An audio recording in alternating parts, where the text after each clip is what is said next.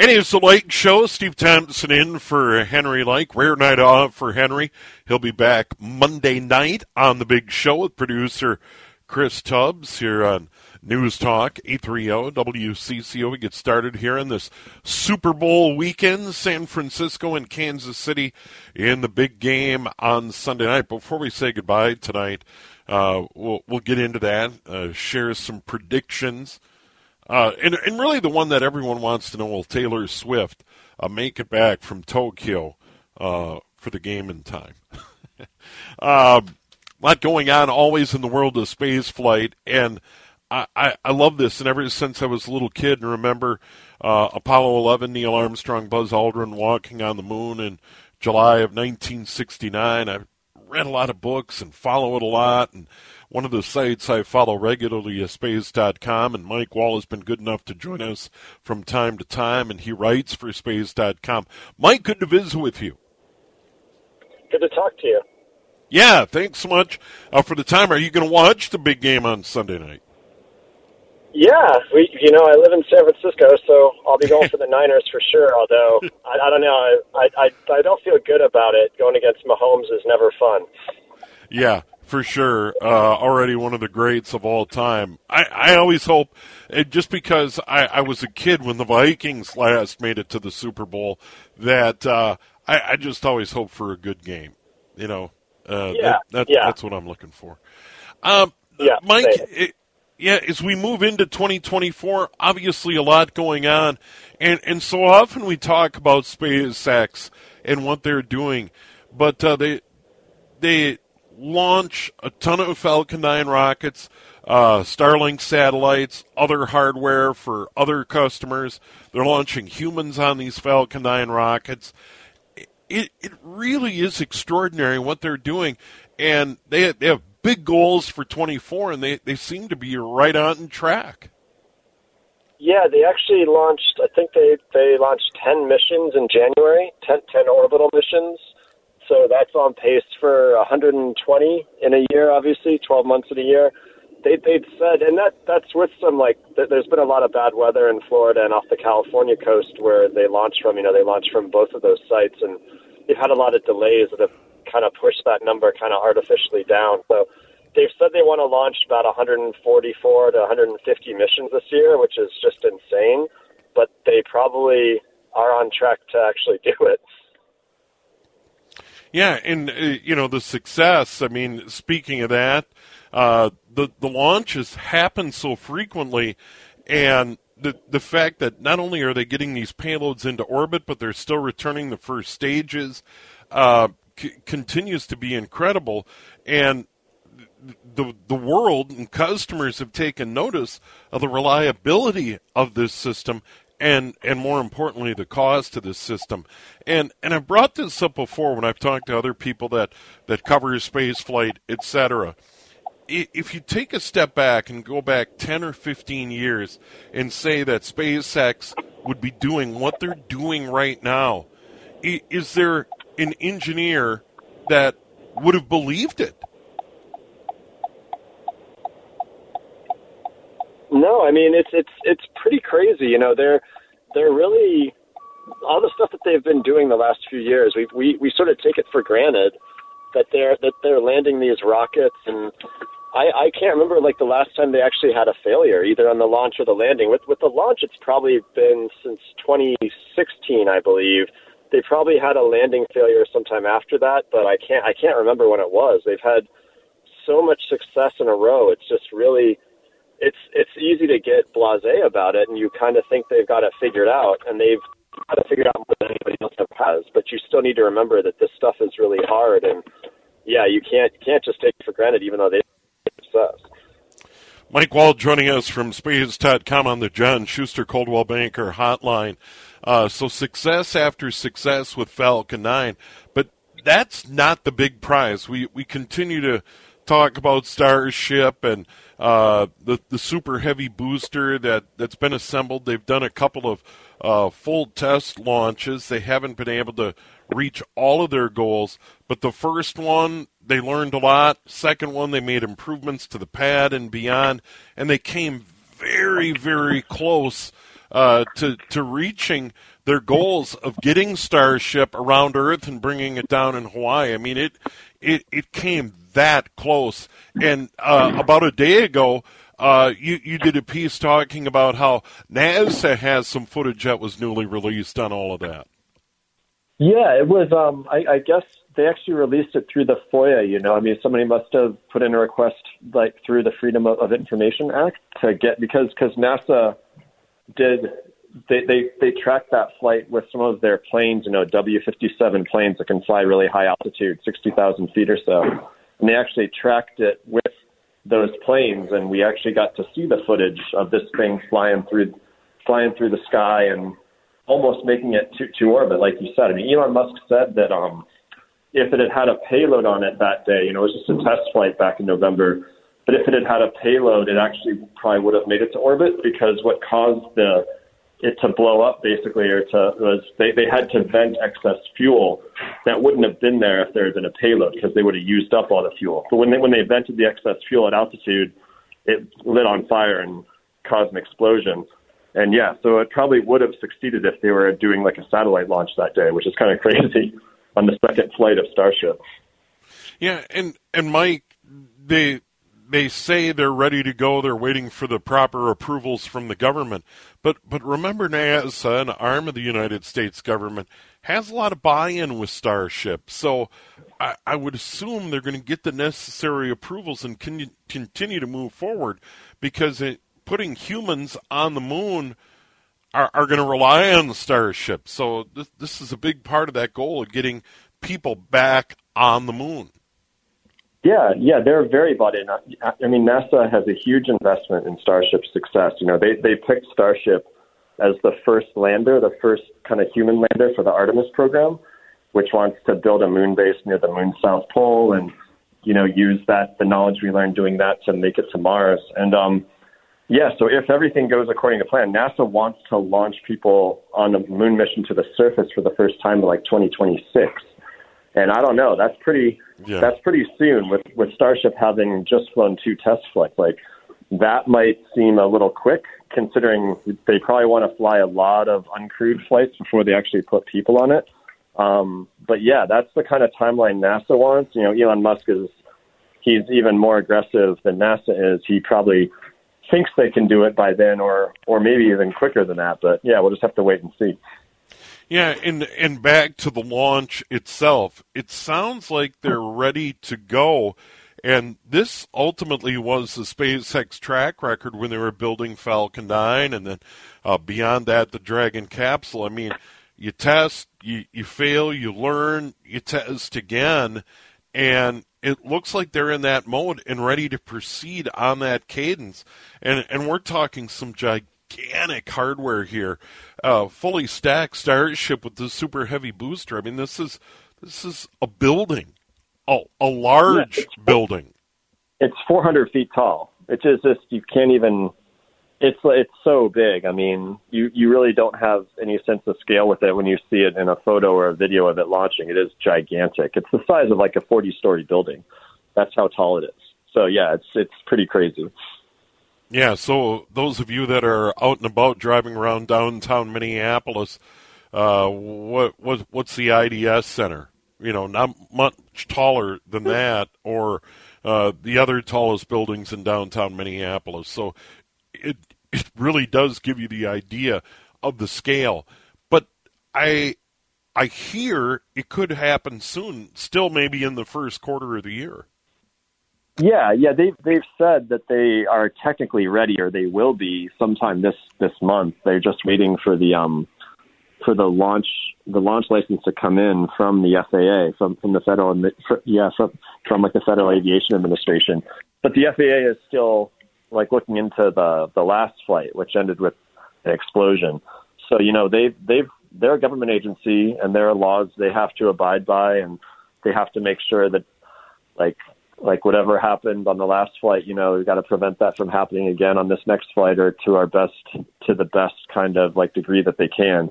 So yeah, I mean, people get frustrated by this and they just want to go, go, go. But yeah, there are laws in place to, to, to try to protect us as people living around the the launch site, you know, and the wildlife and all that. That's that's kind of it's like kind of out of the FAA's hands in terms of just sort of speeding everything along to get it going as fast as everybody wants to. Mike Wall joining us from space.com. We'll take a very quick break. We'll come back. Mike joining us here on a Friday night news talk, 830 WCCO. We continue with Mike Wall from space.com talking space flight, a lot about SpaceX and what they're doing. Of course, uh, they are a huge player in the industry. Um, I, I wanted to get into a couple of other things that re- revolve around a space flight in this country, and that was a company, this little company called Boeing, that was awarded a contract around the same time SpaceX did to ultimately ferry astronauts from Earth to the International Space Station. Well, we know how SpaceX has done. Uh, they have uh, ferried crews for NASA and for private enterprise into low Earth orbit. Uh, so that that's gone very well. Not so well for Boeing, and they may finally fly humans this spring. Yeah, they're they're trying to do, or they're kind of working toward their first kind of astronaut test flight in April. and yeah, that's uh, it's been a really long wait considering that they they and SpaceX were both awarded the those contracts from NASA in September 2014.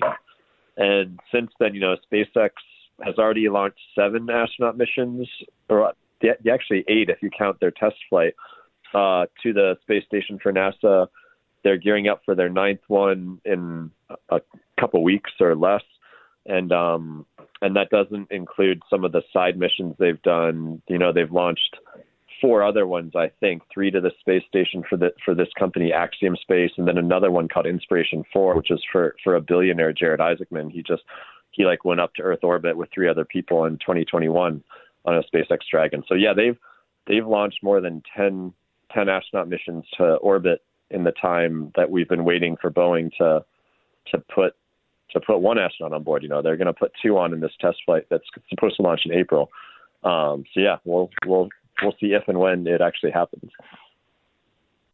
And Mike, it, it gets back to uh, another part of Boeing's business and some of the the the quality issues associated with their 737 Max uh, quality issues in building the Starliner capsule.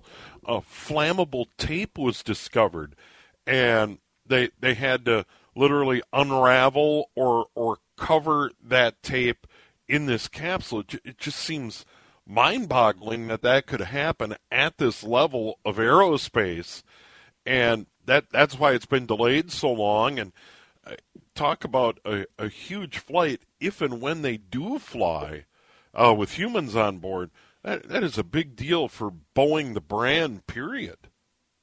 Yeah, they also had they had that the flammable tape thing. You know, they they already had installed all the wiring and it was wrapped yeah. by this tape, and it was it, they discovered or they determined afterward that it was flammable, or maybe they knew it was flammable, but they didn't think it was a big deal. But then they decided it was a big deal, and it all had to to either come out or be mitigated somehow. And they also had like an issue with the with the main parachute system. Mm-hmm. Like apparently it was not able to hold as much of a load as they thought it was, so they had to kind of mitigate that too. It is it is really kind of surprising, and we get we get spoiled. It's kind of like we were talking about earlier with SpaceX, just how easy SpaceX makes it look and seeing Boeing's all the delays they've had and the kind of troubles they've had, it is a reminder that it's it is pretty hard to design and develop a brand new spacecraft, especially one that's carrying humans, because everything has to be right. And if there's a problem, you got to correct it because you know you can't put astronauts on a system that has even one like one safety issue because you know you just can't. I mean, you can't risk that. Yeah, and, and Mike, this gets back into a big philosophical discussion.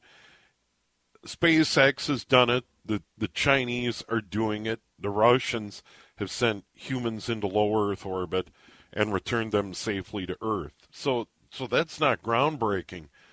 But we haven't sent humans back to the moon in a long, long time. We're we're talking early '70s was was the last trip to the moon, Apollo 17, and yeah. it gets in it, it, it gets into this topic where it's like, yeah, we did it back then, and we're more willing to take risk. I mean, sending human beings and what they need to live on the moon, let alone Mars, is I, I don't know how many degrees more difficult, but it's a lot more difficult.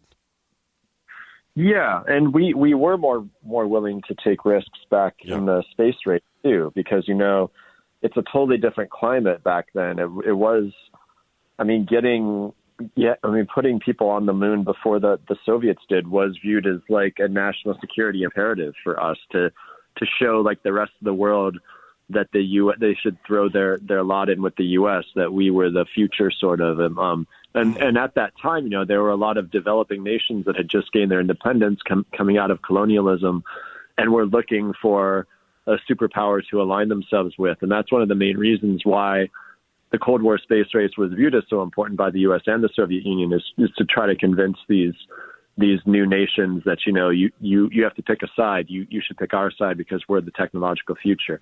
So we we were willing to take bigger risks, and you know there there were fatalities. The the Apollo One fire in 1967, we we lost three astronauts in the Apollo program just on on the launch pad during a test. Um, so we did take risks, and we and we paid for it to some degree. But yeah, now it's like it, th- there is not that same national security imperative you you see it kind of building with the, all the rhetoric about what China wants to do, and you see a lot of there, there's some congressmen now talking about how we must beat China back to the moon. You know, I mean, whoever gets to the moon first will get to set the precedent, and we want to do it so that it's done responsibly and so forth. That kind of rhetoric is starting to build, but it's like nowhere near where it was during the space race with the Soviet Union. Yeah, and it gets back to what we talked about with Starship and how that fits into NASA's plans. And you- you're you're talking all sorts of new technologies of starships launching and then setting up a, a fueling depot in low Earth orbit. And then that would fuel a ship that would go. I mean, it's not like what we learned about the Apollo missions where.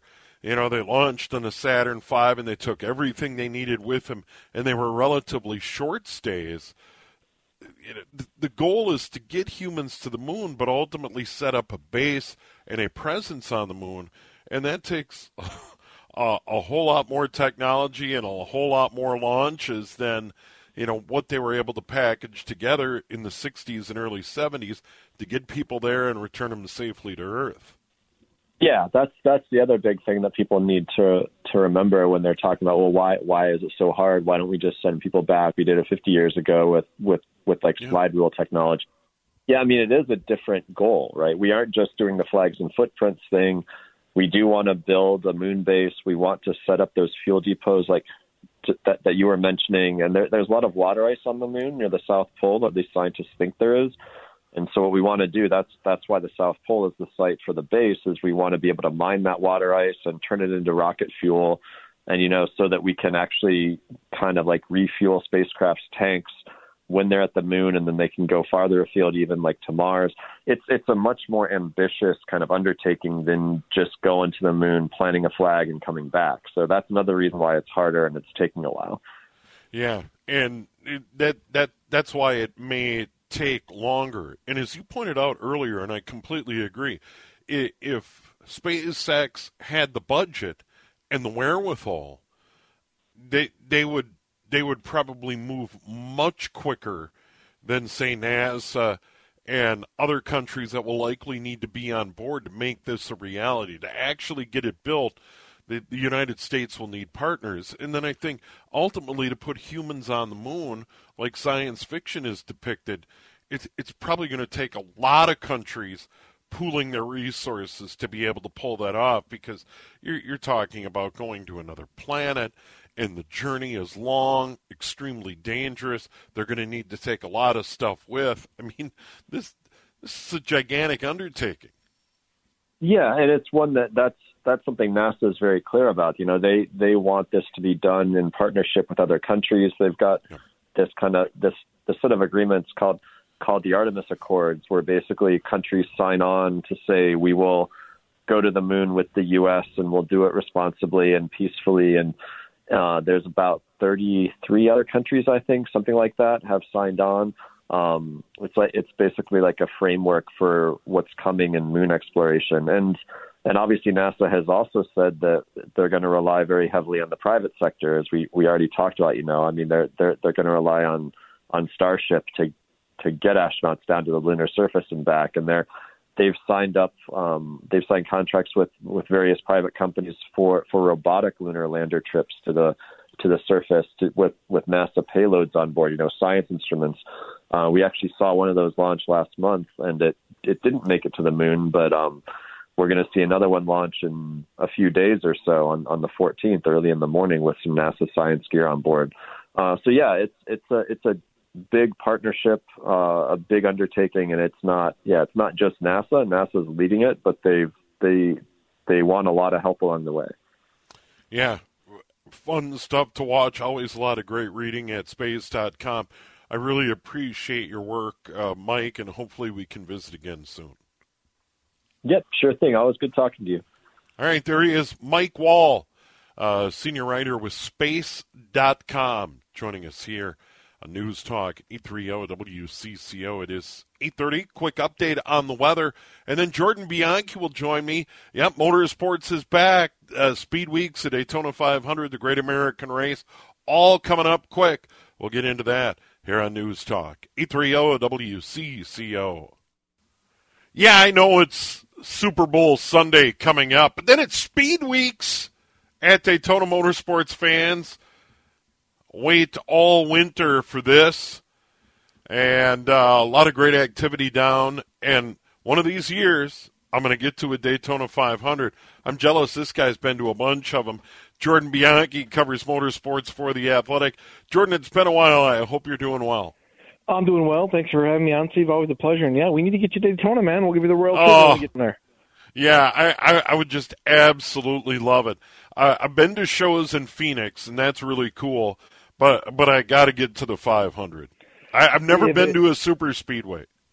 It's unlike anything because you know they're, they're going by at 200 miles an hour in a large 30 40 car pack and they're blown by it, and it's just it's a great i mean it's one of those things that kind of transcends sports right? Like you know kentucky yeah. derby super bowl like even if you're not a, a, a fan of that sport you just being there and taking electricity and what it's about is an experience unlike any other. Yeah and no doubt in in the roar and i even felt that at, at phoenix you know, when when they get the green, you know, coming out of a caution and fire it up. That, that's that's pretty cool. And I think another thing you you don't get on television, and I think over the years they've done a phenomenal job televising this sport and capturing what it's all about. But it's still not like being there mm-hmm. and seeing the pit crews in action in oh, yeah. when you're there live, when a car comes into the pits and these guys fly over the wall and are changing four tires and filling it with fuel, and as quick as they do that, it is mind-boggling live in person. It is. You know, the best comparison I can make is hockey. Like watching hockey on TV yep, on HD is, is, great and fantastic, but seeing it in person and seeing the speed and that everything is unfolds in front of you, you, you then you have another appreciation for it. And racing, you know, NASCAR is really one of those sports. The sights, the sounds, the smells of actually being at the track. And I say to anyone, if you've never been to a race before, you go to a race, you're going to walk away. You may not become like a diehard fan, but you're going to walk away with appreciation for it that you maybe didn't have before. By the way, Jordan Bianchi joining us from the Athletic. He covers motorsports on the John Schuster Coldwell Banker Hotline. Speed Week's coming up, but let's go back in time to the Coliseum and the Clash. I know they were fighting the weather. They ended up doing the show on a Saturday night, trying to get it in before all the storms. Your thoughts on this year's Clash? Um, it was it was interesting. I mean, it was an unprecedented move by NASCAR to move it up a full day. I mean, it's never been done in their in their modern era. Um, but you look at the forecast and when we were there, and it was like heavy storms Sunday, Monday, into Tuesday, and maybe even Wednesday. And you're thinking, how is this going to happen? They, they they can't wait in town on the West Coast Um, and it's got to be on the East Coast in, in a week and a half, and it just you look at the logistics of it, you look at the weather forecast, um, the fact that emergency service personnel were probably going to have to be dispersed elsewhere within the community, which Yeah. they were. Um, it just didn't make sense. And moving it to Saturday night, it wasn't ideal. It was, you know, it was a last minute thing. It fell off of network TV, went to cable, all of those things. But at the end of the day, you didn't have a choice. It was like either you race Saturday night or you don't race at all. Um, it's unfortunate, but it is what it is, and it's probably, you know, it, it's probably going to be the last race in the Coliseum, at least for the foreseeable future. Um, and it's unfortunate that was kind of how it went. But again, they didn't have a choice. Yeah, and you can't do much about the weather, that is for sure. And we'll see it from time to time throughout the season that, you know, there, there's just going to be Yeah. weather events, and hopefully the weather's good for speed weeks down at Daytona. What happens to the Clash? What are your thoughts? Where's this going to end up? Yeah, that's a great question, and it's kind of, I mean, it's very much up in the air. I know what NASCAR would like to do. I mean, they would like to keep it as a unique kind of standalone event in a market that is un- underserved or they've never been to before, um, i.e., like maybe a race in Mexico, for example. Um, but that's you know that's it's hard to do. It's not easy to do and pull it off. And the race is gonna you know the, the logistics of the race dictate that it's to basically be in early February the weekend before the Super Bowl. Well, you look at the, the, the you look at the time of the year. There's not many places you can race in, and that that's the problem. And so, if you can get into Mexico and race there somewhere, awesome. Yeah. That that would check a lot of boxes. Um, but if you can't, then what? Does it go back to Daytona for a year? Yeah, maybe. I mean, it, it's a fallback option. Um, certainly, it's going to be interesting to see what happens with this, though, because you, the NASCAR's kind of set the standard with the Coliseum of making this a unique event in in unique location. So, um, to keep that momentum going forward, uh, good luck because it, it's not going to be easy to do. Yeah, and they, they pumped a lot of money into that show at the Coliseum, that is for sure. Uh, by the way, Denny Hamlin took the checkered flag. Let's get on to Speed Weeks. Uh, you, you got qualifying, uh, you've got the duels, and then ultimately uh, the Daytona 500 uh, a week from Sunday. And once again, we keep our fingers crossed that the weather's going to be good and they'll be able to get all of this in. But it, it is a huge week for the sport. It is. I mean, it's it, it's it's cliche, and it's been said all the time. It is NASCAR Super Bowl, and the unique thing about it is it, it's also the first race of the year. um, Right. It's also one of the races because it's a super speedway. It's a great unknown. It feels like it is very much a race that you know, 30 different guys could win, and it's it's fascinating to watch. But it is exciting, and it's it's again, it's kind of go back to the earlier conversation. It's one of those races that casual fans know and recognize. It is the most watched race in the United States every year, and there's a reason for that. Um, it's a tradition, and it has become significant, and it's going to be interesting to see if this race is the launching pad that NASCAR wants it to be, coming off of an off season where they've got this new Netflix show and they're trying to, you know, it's kind of replicating Formula One's popularity in some degree. And there's a lot of buzz about it right now, so we're going to see if there's any uh, uh, impact from that as well. Yeah, we we continue to see some legendary drivers step away. Kevin Harvick to the booth, um, and that's about. Denny Hamlin once again won the Clash.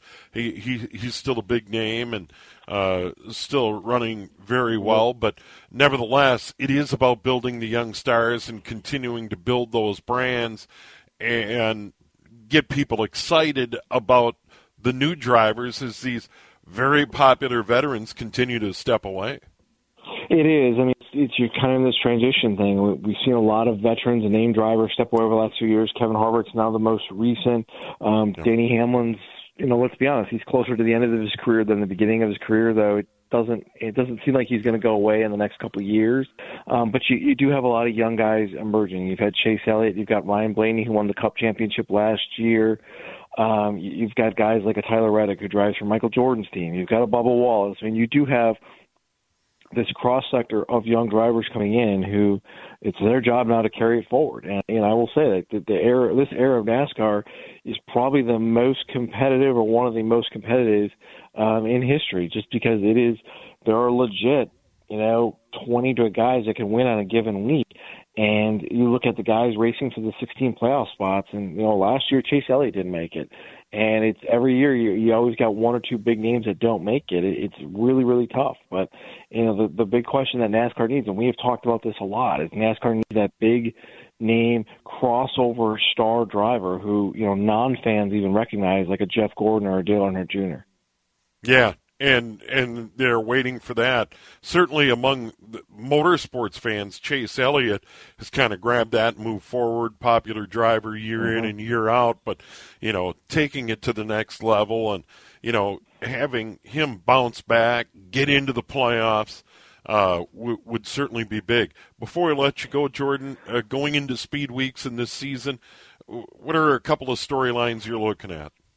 Yeah, I mean, one is you know it's it kind of centers around Tony Stewart's team, um, Stewart-Haas Racing, and, and Tony and, and that team, and they have just had their struggles the last few years, and that team is really in need of a bounce back.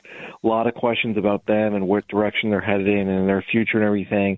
Um, they lose Kevin Harvick. Uh, that is team of team very much in transition right now.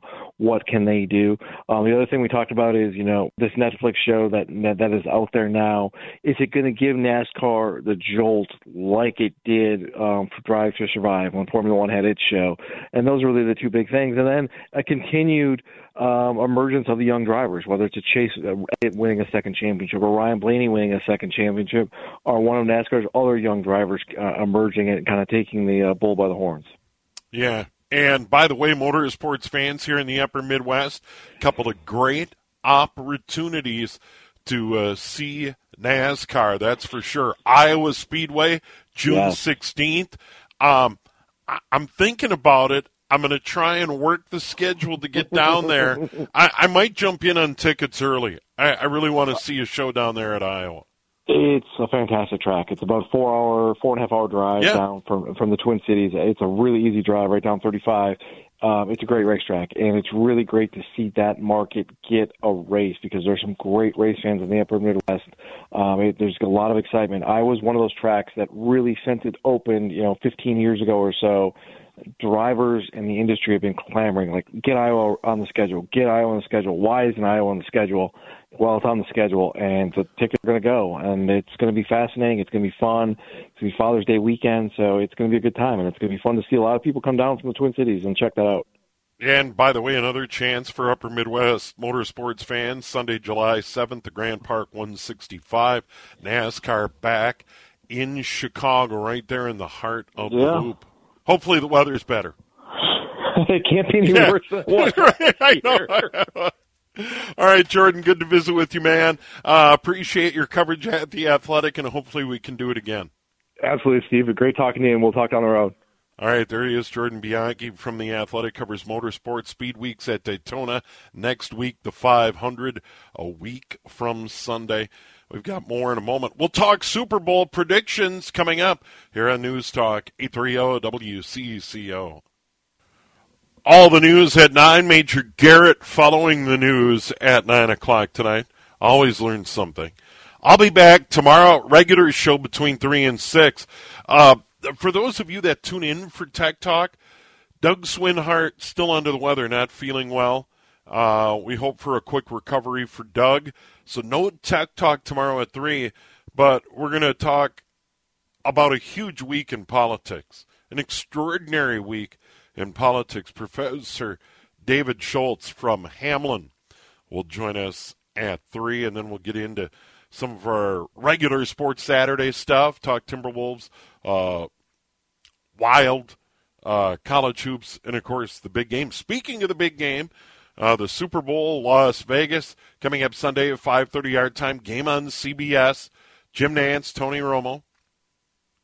It'll be San Francisco and Kansas City the Niners two point favorites over under 47 and a half. But let's get out of the way the most important prediction of all. Chris Tubbs. Yes. Will Taylor Swift do her concerts in Tokyo and be there for the big game? She will. Yeah, I, she, I she will.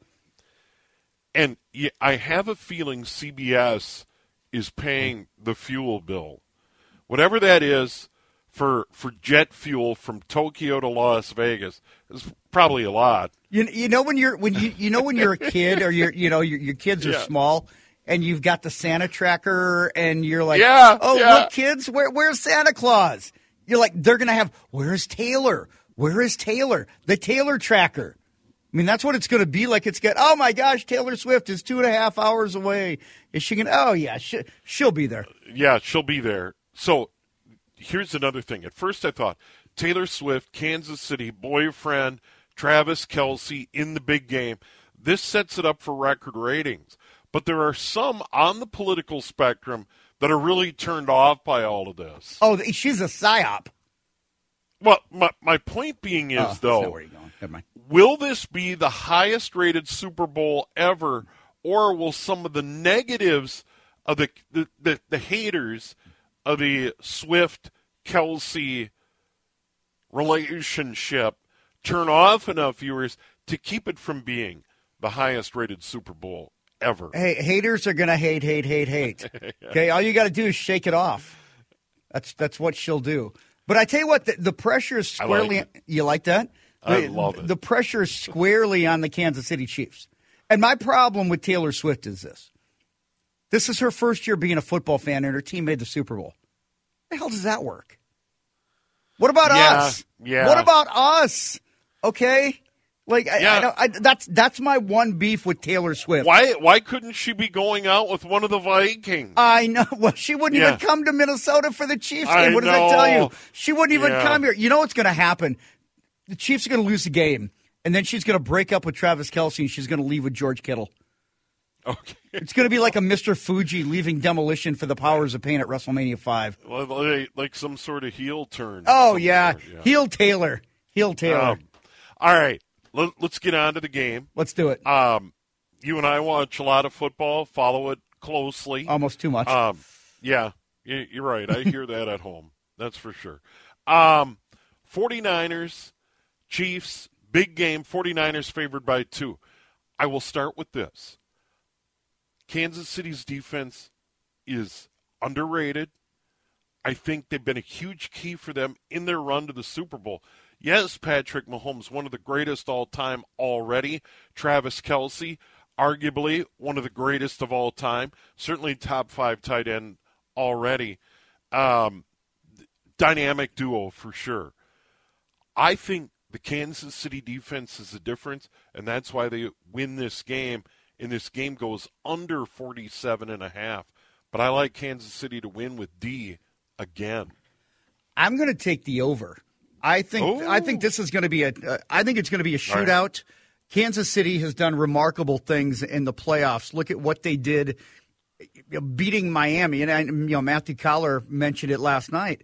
But it's true. And then they you know go on the road. They beat Buffalo, and then you you you tear up the number one defense in the NFL in the Baltimore Ravens. You do that on the road. San Francisco's defense is San Francisco in name only.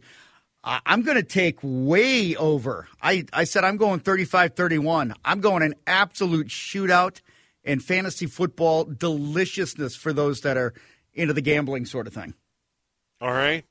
So there you have it. I, I just, once again, Kansas City going into the series thought, okay, is this going to be a strength? Is it going to be a mm-hmm. weakness? They, they had problems, but they've been really good late in the season and in the playoffs. And- and, shut yeah, down and some- it's- and shut down quarterbacks that are way better than Brock Purdy. Yeah, absolutely. I think I think they'll figure out. I think they'll figure out a way. I really do. Well, Chris, it's always fun to work with you. You Good too, to buddy. visit with you, my friend. You too. Rare night off for Henry Lake. He is back Monday night here on the Lake Show. Big thanks to all our guests. Uh, you can catch chat online, WCCRadio.com.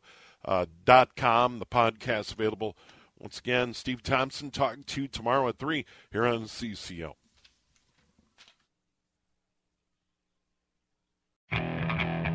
Okay, picture this. It's Friday afternoon when a thought hits you. I can waste another weekend doing the same old whatever, or I can conquer it. I can hop into my all new Hyundai Santa Fe and hit the road. Any road. The steeper, the better. Because my all new Santa Fe is available with HTRAC, all wheel drive, so I can hit the trail without a worry in the world. Heck, with three rows and best in class rear cargo space, I can pack the whole family in with all our gear. We've got available dual wireless charging for our phones, so we'll never lose touch with civilization, and we won't lose touch with the primordial power of Mother Earth. So, which is it? Waste the weekend or do something a little more epic? And conquer it in the all-new Hyundai Santa Fe. Visit HyundaiUSA.com or call 562 for more details. Hyundai, there's joy in every journey. This episode is brought to you by Progressive Insurance. Whether you love true crime or comedy, celebrity interviews or news, you call the shots on what's in your podcast queue. And guess what? Now you can call them on your auto insurance too with the Name Your Price tool from Progressive. It works just the way it sounds. You tell Progressive how much you want to pay for car insurance, and they'll show you coverage options that fit your budget. Get your quote today at progressive.com to join the over 28 million drivers who trust Progressive. Progressive Casualty Insurance Company and Affiliates. Price and coverage match limited by state law.